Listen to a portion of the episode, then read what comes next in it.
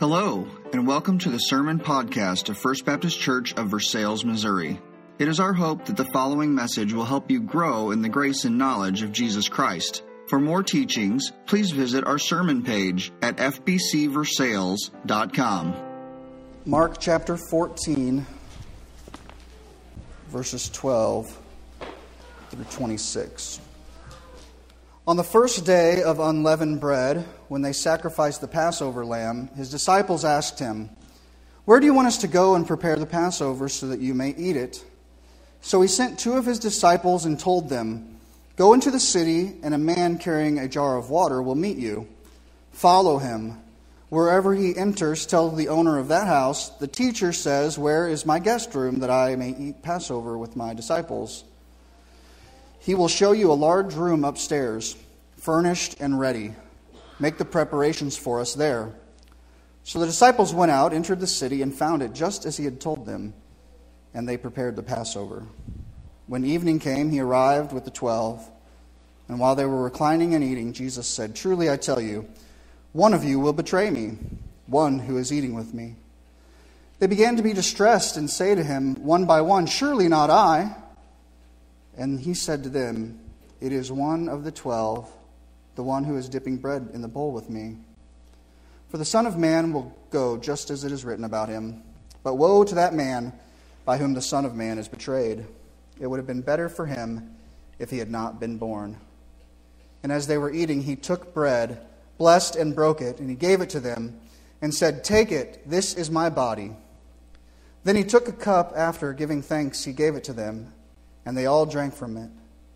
He said to them, This is the blood of my covenant, which is poured out for many. Truly I tell you, I will no longer drink of the fruit of the vine until that day when I drink it new in the kingdom of God. After singing a hymn, they went out to the Mount of Olives. Let's pray. Almighty God, we know that your Son, Jesus, was led by the Spirit to be tempted by Satan. And we need your help because we are regularly assaulted by temptations just as Judas was. Please come quickly because you know our weaknesses. And let us find you mighty to save. Through Jesus Christ, amen. Research has proven that smells have a stronger link to memories and emotion than any of our other senses. Freshly cut grass, popcorn, burnt marshmallows, right? Coffee in the morning, pine trees, summer rain, campfire, sharpened pencils. Every time I smell a pencil being sharpened, I'm taken back to the third grade. That smell cinnamon, chlorine, the first snowfall, a certain perfume or cologne, fried chicken, mm-hmm. just washed laundry hanging on the clothesline, crunchy fall leaves, chocolate chip cookies, old books, and of course, hot apple pie. Amen. Amen, that's right. Each of us have certain scents that whenever we smell them, these waves of memory just crash over us. There are still some smells that take me back decades, and probably you too. When the scent hits our nose, they race back to a part of our brain that is right next to and connected with the areas in our brain that are in charge of memory and emotion. And so, this explains why certain smells trigger very strong emotions causing us to remember things that we hadn't thought about in years. And in our text for today, from that point forward, every time the disciples smelled bread and wine, they would be transported back in time to this very special night that they spent with Jesus. It was something that they would never forget. Every day when they would walk by the bakery or if their wife was making bread in their homes, they'd be reminded of Jesus. They would be reminded of that special supper that they had with him in Jerusalem in the upper room that symbolized his death. This means that when we take the Lord's Supper, which we will in a few moments, we'll take the Lord's Supper together, it's supposed to take us back as well. It's intended to show us in a very visual, a very symbolic way who Jesus is and what Jesus has done. It should seize all of our senses our hearing, our sight, our touch, taste, and smell. Because that's what's happening here at the Lord's Supper, the Last Supper that Jesus is having. And it's designed to evoke that kind of memory and emotion that comes along with what was happening with Christ. Our text this morning splits very nicely into three sections preparation for the Passover, prediction of betrayal, and the pronouncement of the Lord's Supper. And we'll take a look at each one of these individually. First, the preparation for the Passover. As our passage begins, we are told that it was time for the Passover. And the Passover was an annual meal that the Israelites ate to commemorate one of the most important events in their history. According to the book of Exodus, Pharaoh was threatened by the ancient Israelites. They were multiplying, and there was becoming many, many, many more of them. And he did some quick math and realized if we don't get, get a handle on this, they're going to take over. And so, Exodus chapter 1, verse 11 tells us that he assigned taskmasters over the Israelites to oppress them with forced labor. And after a while of that, after being enslaved in Egypt, God sends Moses to Pharaoh, telling him to release the Israelites. And uh, if you've seen the Charlton Heston version of the Ten Commandments, you'll remember the let my people. Yeah, you got it. You know what I'm talking about. But this didn't sit very well with Pharaoh. In fact, Pharaoh didn't like it at all. So he made it even harder on the people than it already was. And after that, God sends Moses back to Pharaoh and tells Pharaoh that there are going to be plagues coming blood, frogs, gnats, flies, death of the livestock, hail that had lightning in it, locust, darkness. Those were the first nine plagues. The first nine. And during the first nine plagues, Pharaoh continued to tighten his grip on the Israelites. After each plague, he said, No, his heart was hardened even more. But then there was a tenth plague. And the tenth plague broke Pharaoh. And the tenth plague caused him to, to loosen his grip. And it was a plague that was going to fall on everyone. The Israelites weren't going to be safe from the tenth plague just because they were Israelites. In each and every home, the tenth plague was that the firstborn would die. The only way to escape this divine judgment was to put your faith in God's sacrificial solution. God instructed those who were faithful to him to slay a spotless lamb without blemish, perfect, and then to smear the blood of that lamb across the top of the door and down the door posts.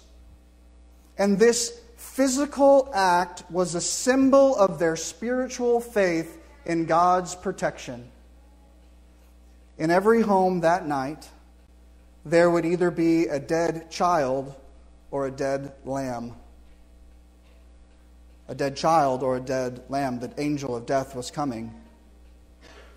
And God's wrath would either fall on the family or it would fall on the substitute.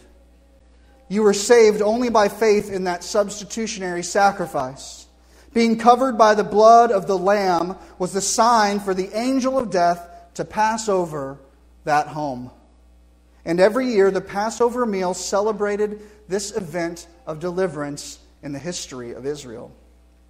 Since they were near Jerusalem, and that's where you were supposed to celebrate the Passover, uh, the disciples asked, Where should we go and prepare it? Where do you want us to go and prepare this meal? And then something very similar to what happened just prior to the triumphal entry back in chapter 11 happens again. Jesus gives six very specific instructions about what they should do and what would take place. You'll remember back at the triumphal entry, he sends two of his disciples in to catch, or not catch, but to retrieve a colt. a donkey that he can ride in on. He tells them the exact spot, the exact location. Here's what the guy is going to ask you. Here's what you need to say to him. And you notice there's six instructions here. First, he sends two disciples. Luke tells us that it was Peter and John.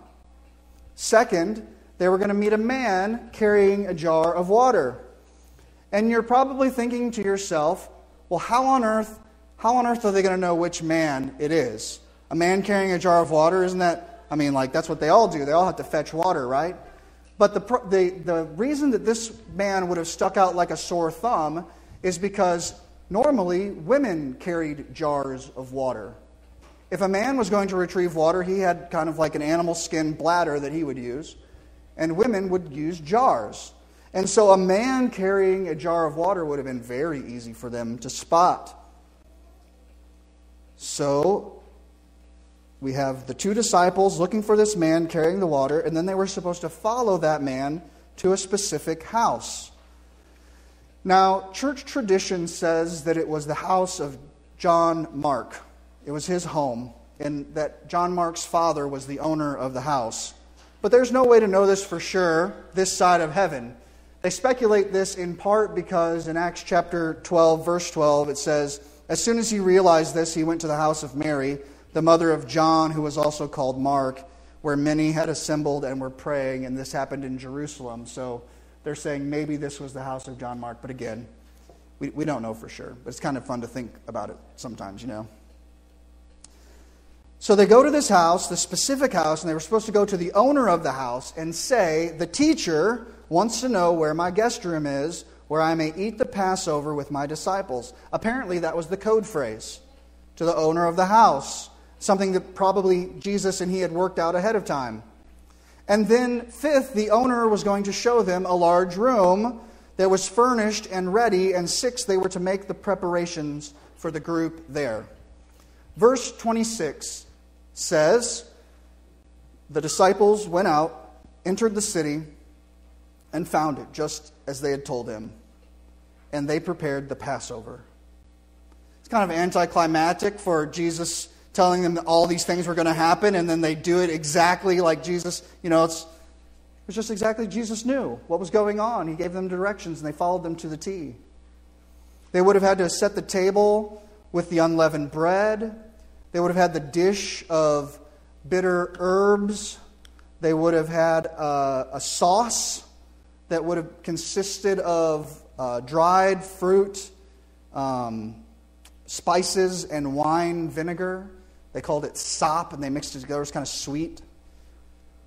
And then there would be a lamb that would need to be prepared and roasted, the symbol that most clearly identified their deliverance from Israel because of the blood that saved their lives. Every aspect of the meal was meant to remind them of all that God had done. Even that fruity um, sweet sop. It was kind of a brown color, and it reminded them of the mortar from the bricks that they were making. Every aspect of it reminded them about something about what God had done delivering them from Egypt. Even, even with all of these preparations, they were still unaware that there was an even greater Passover that was unfolding before them. Jesus was preparing himself to be sacrificed as the Passover lamb. When he saw Jesus, John the Baptist proclaimed, Look, behold, the Lamb of God who takes away the sin of the world. And Paul in 1 Corinthians chapter 5, verse 7, taught believers, saying that Christ is our Passover lamb who has been sacrificed. Jesus knew the prophecies about his life, and Jesus was fulfilling the prophecies about his life in his sacrifice that he was about to make. In fact, Peter would write in 1 Peter chapter 1 verses 18 through 20 as he's reflecting back on these events, I believe, for you know that you were redeemed with the precious blood of Christ, like that of an unblemished and spotless lamb. And all of this was planned before the foundation of the world. None of this was a surprise to Jesus. He knew exactly what was happening, and he was there to fulfill the Passover, the symbolic nature of the Passover, he was going to fulfill it in his life and in his death. In the evening, after everything was prepared, when they were after they had finished preparing for the Passover, we have a prediction of betrayal.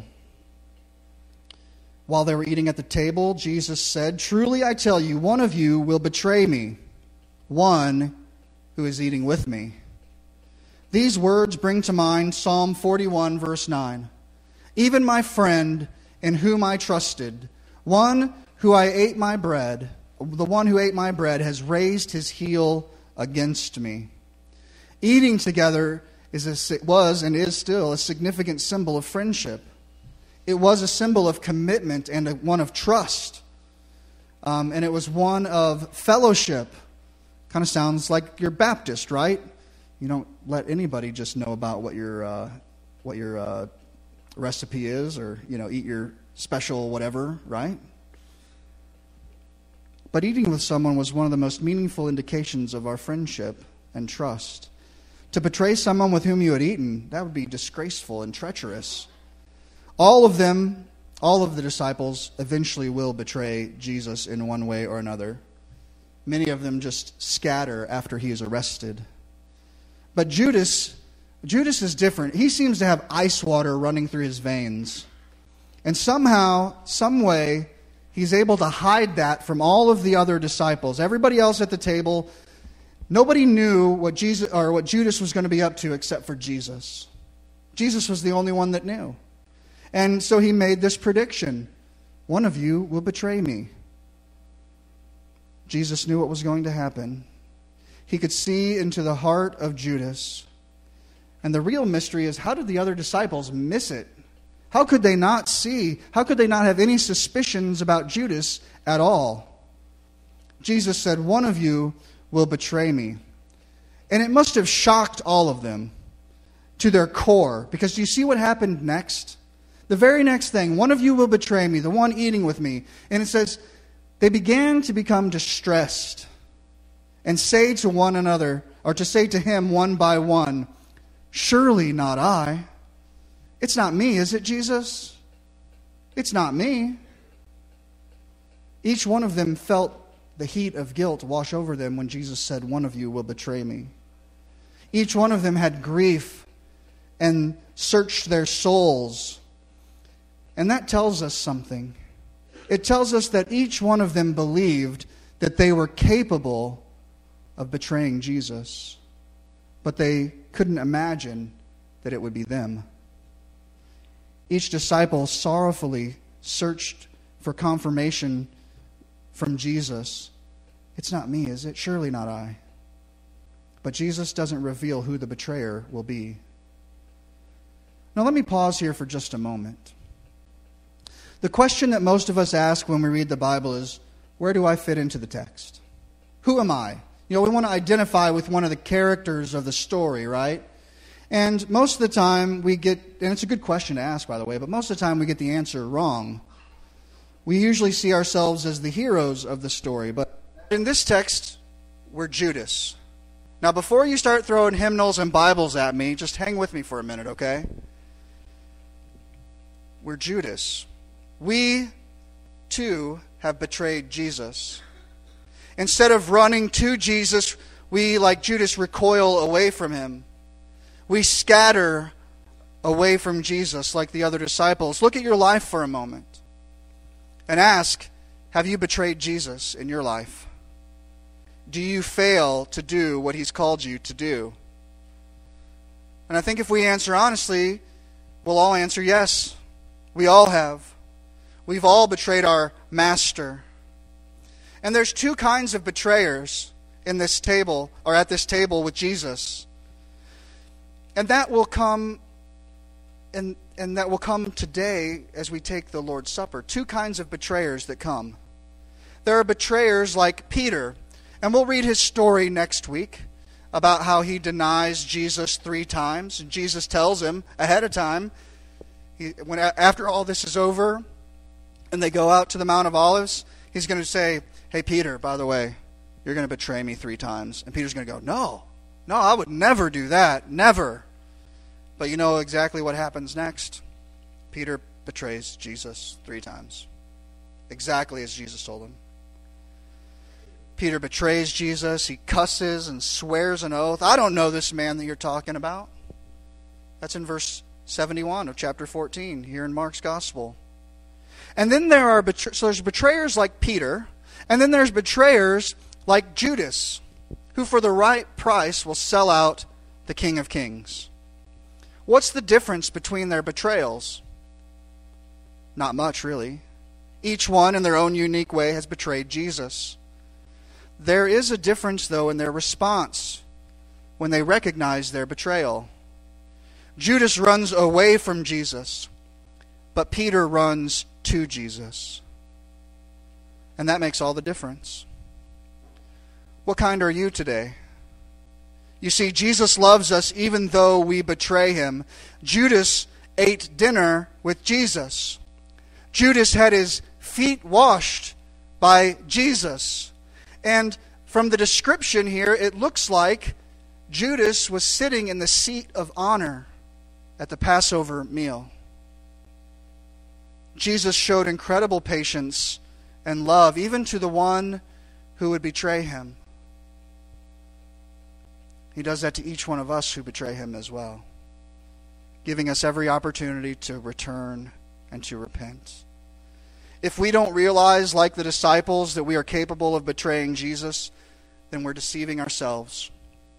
Sadly, there are many people who attend church week after week, month after month, and year after year that don't even recognize that they're sinners and that they're lost. And then there are plenty of saved people who come to church and they don't realize that they're capable of turning their back on God. Each one of us, along with the disciples, should ask Is it me? Is it me, Lord? Is it me? And in a very painful sense, the answer to that question of our betraying Jesus is yes.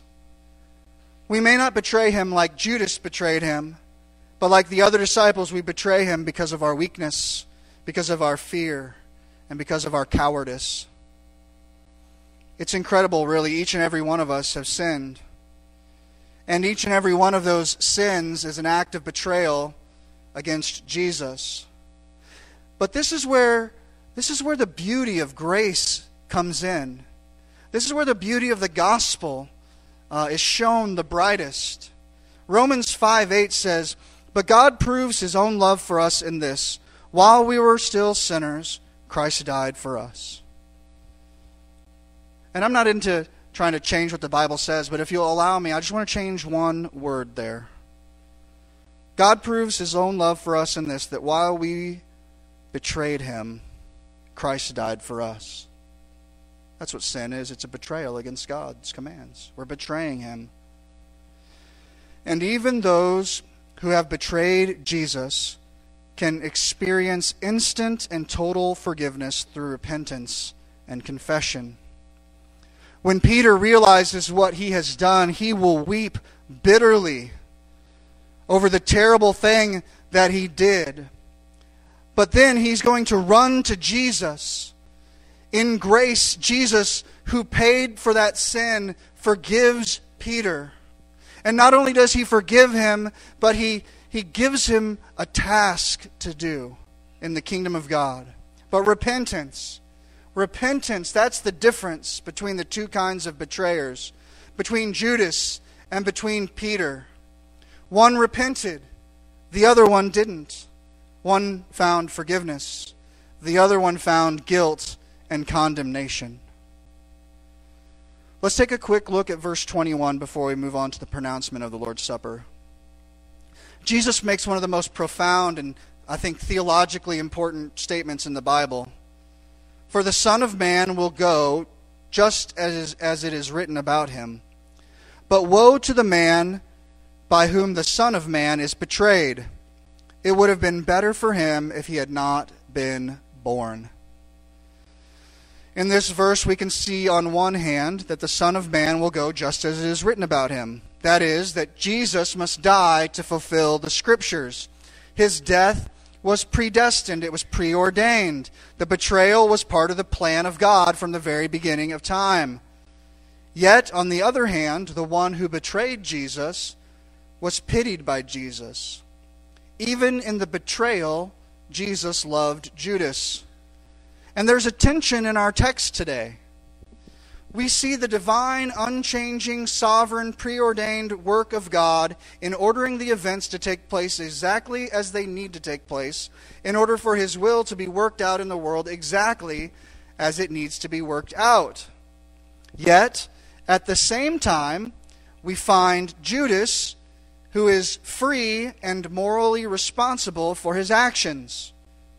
Jesus will be betrayed and crucified according to God's predetermined will, but it in no way relieves Judas of his responsibility and guilt for his actions. So, how do we reconcile this tension between the absolute sovereignty of God on one hand and human responsibility and free will on the other hand? The more that I the longer that I preach, the more comfortable I'm with three words. I don't know. I don't know how to, and I don't know that they need to be reconciled. The Bible teaches that God is completely sovereign and his will cannot be undone or, uh, or, or uh, derailed. That's an absolute truth in Scripture, but the Bible also says that we make, we make decisions and we are responsible for those decisions and those sins that we make. And so I think they're both true. I don't think we have to reconcile them. I wouldn't reconcile friends, and I think that these two truths are friends. But Jesus does say, Woe to that man by whom the Son of Man is betrayed. It would have been better for him if he had not been born.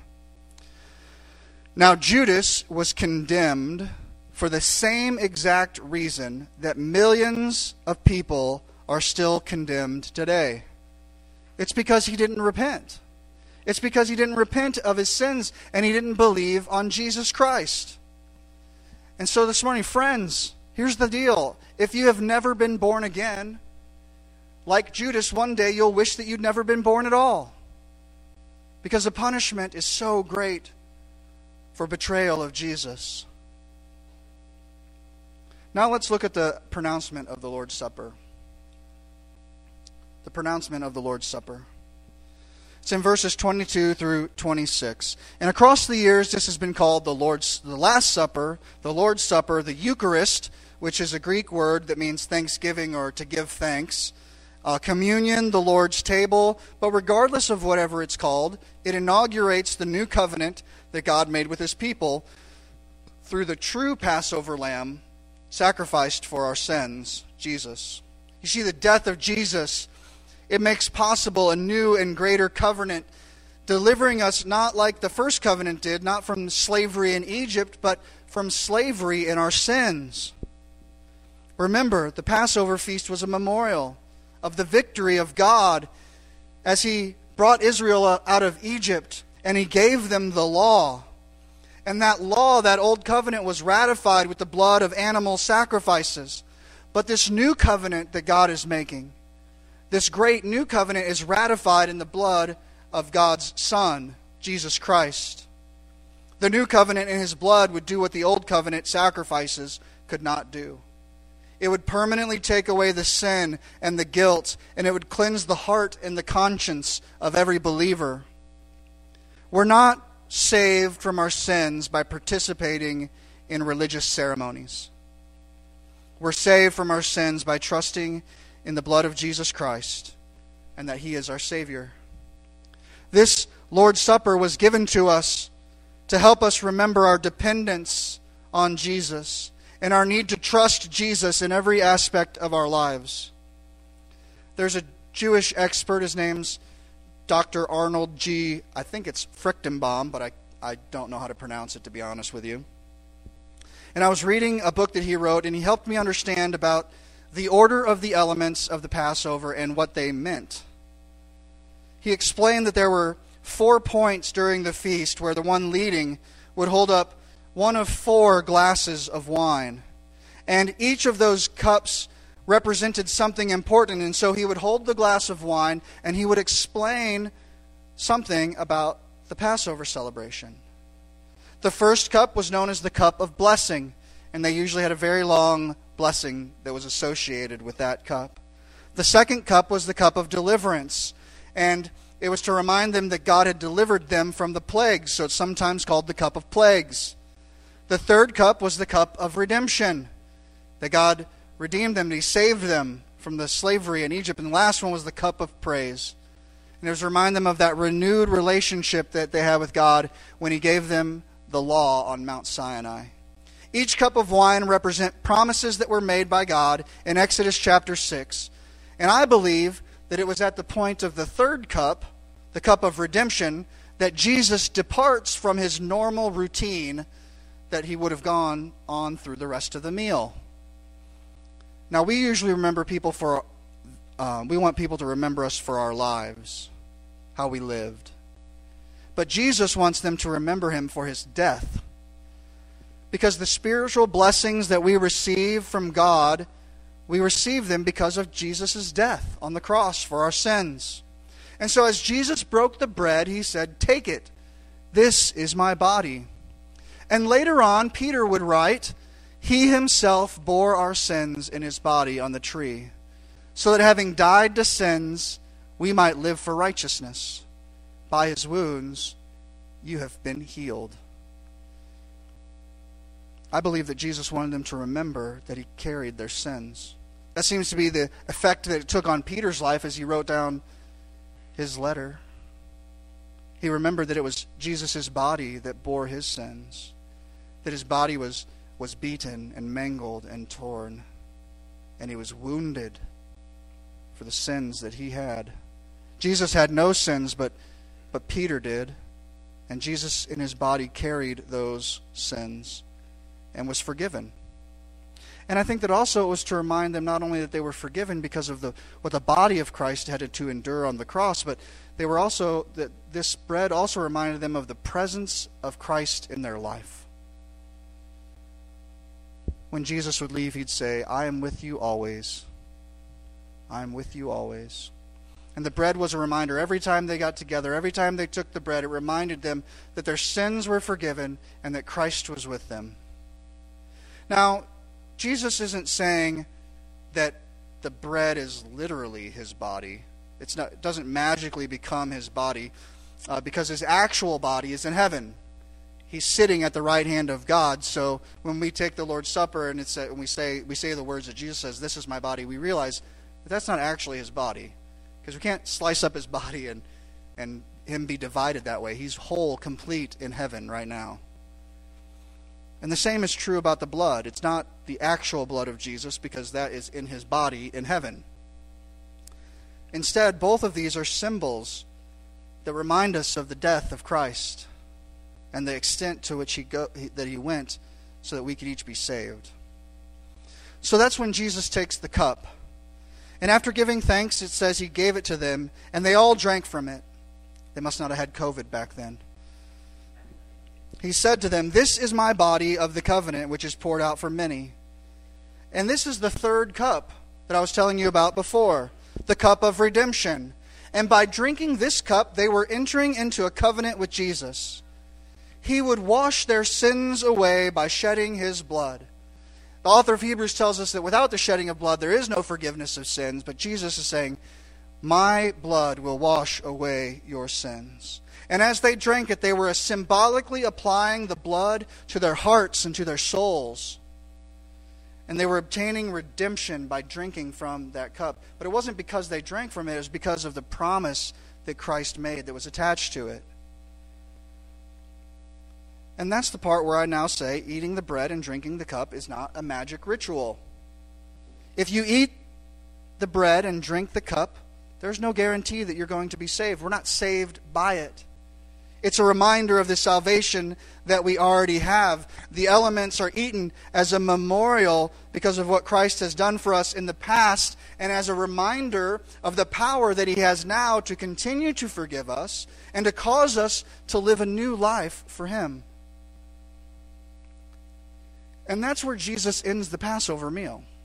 He concludes the Passover meal one cup early. There's still one cup left on the table. Jesus never touched it.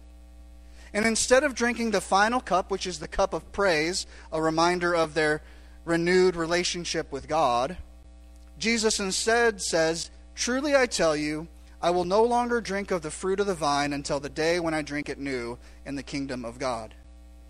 He was waiting to drink that cup because it represented a time when he would return to gather his church and set up his final kingdom. And the relationship with God, that renewed relationship with God, would be completely restored. And then it says, finally, that they sang a closing hymn and headed out for the Mount of Olives. And that's where we're going to pick up next week. They're going to be out at the Mount of Olives. We're going to see the, what happens out there. But before we end today, uh, just I want to mention a few thoughts. You know, our words, our words are easily forgotten, but action imprints itself into our memory, and dramatic action deeply imprints itself into our memory. And as Jesus is using the Passover meal in a dramatic fashion, he is imprinting on the hearts and minds of his disciples something very important. And so, what do we learn from this dramatic action? Well, I think first, and I didn't really, I didn't really dive into it too much because honestly, I could do a whole sermon about this, but let me mention it here. The Passover is a family celebration. You get your whole family together because when you ate, in fact, to eat the Passover lamb, you had to have at least 10 people because the whole lamb had to be eaten before midnight. You had to eat the whole thing. Couldn't leave any of it left over. And if you did, you had to burn it. So it was a big family event. It was a big deal. You get your whole family together for the Passover. But Jesus takes these men away from their families. He takes them away from their households and he says, Instead, come have the Passover with me. And this is important because I think that Jesus is saying all those who believe on him, all those who have put their faith and trust in him alone, and those who share the supper together are now his new family. They're now his new family, and Jesus is teaching us something about Christian community and our need for one another through the Lord's Supper. That, that the blood of Jesus connects us more than the biological blood of our families. That that blood is, is thicker, it's more important than biological blood.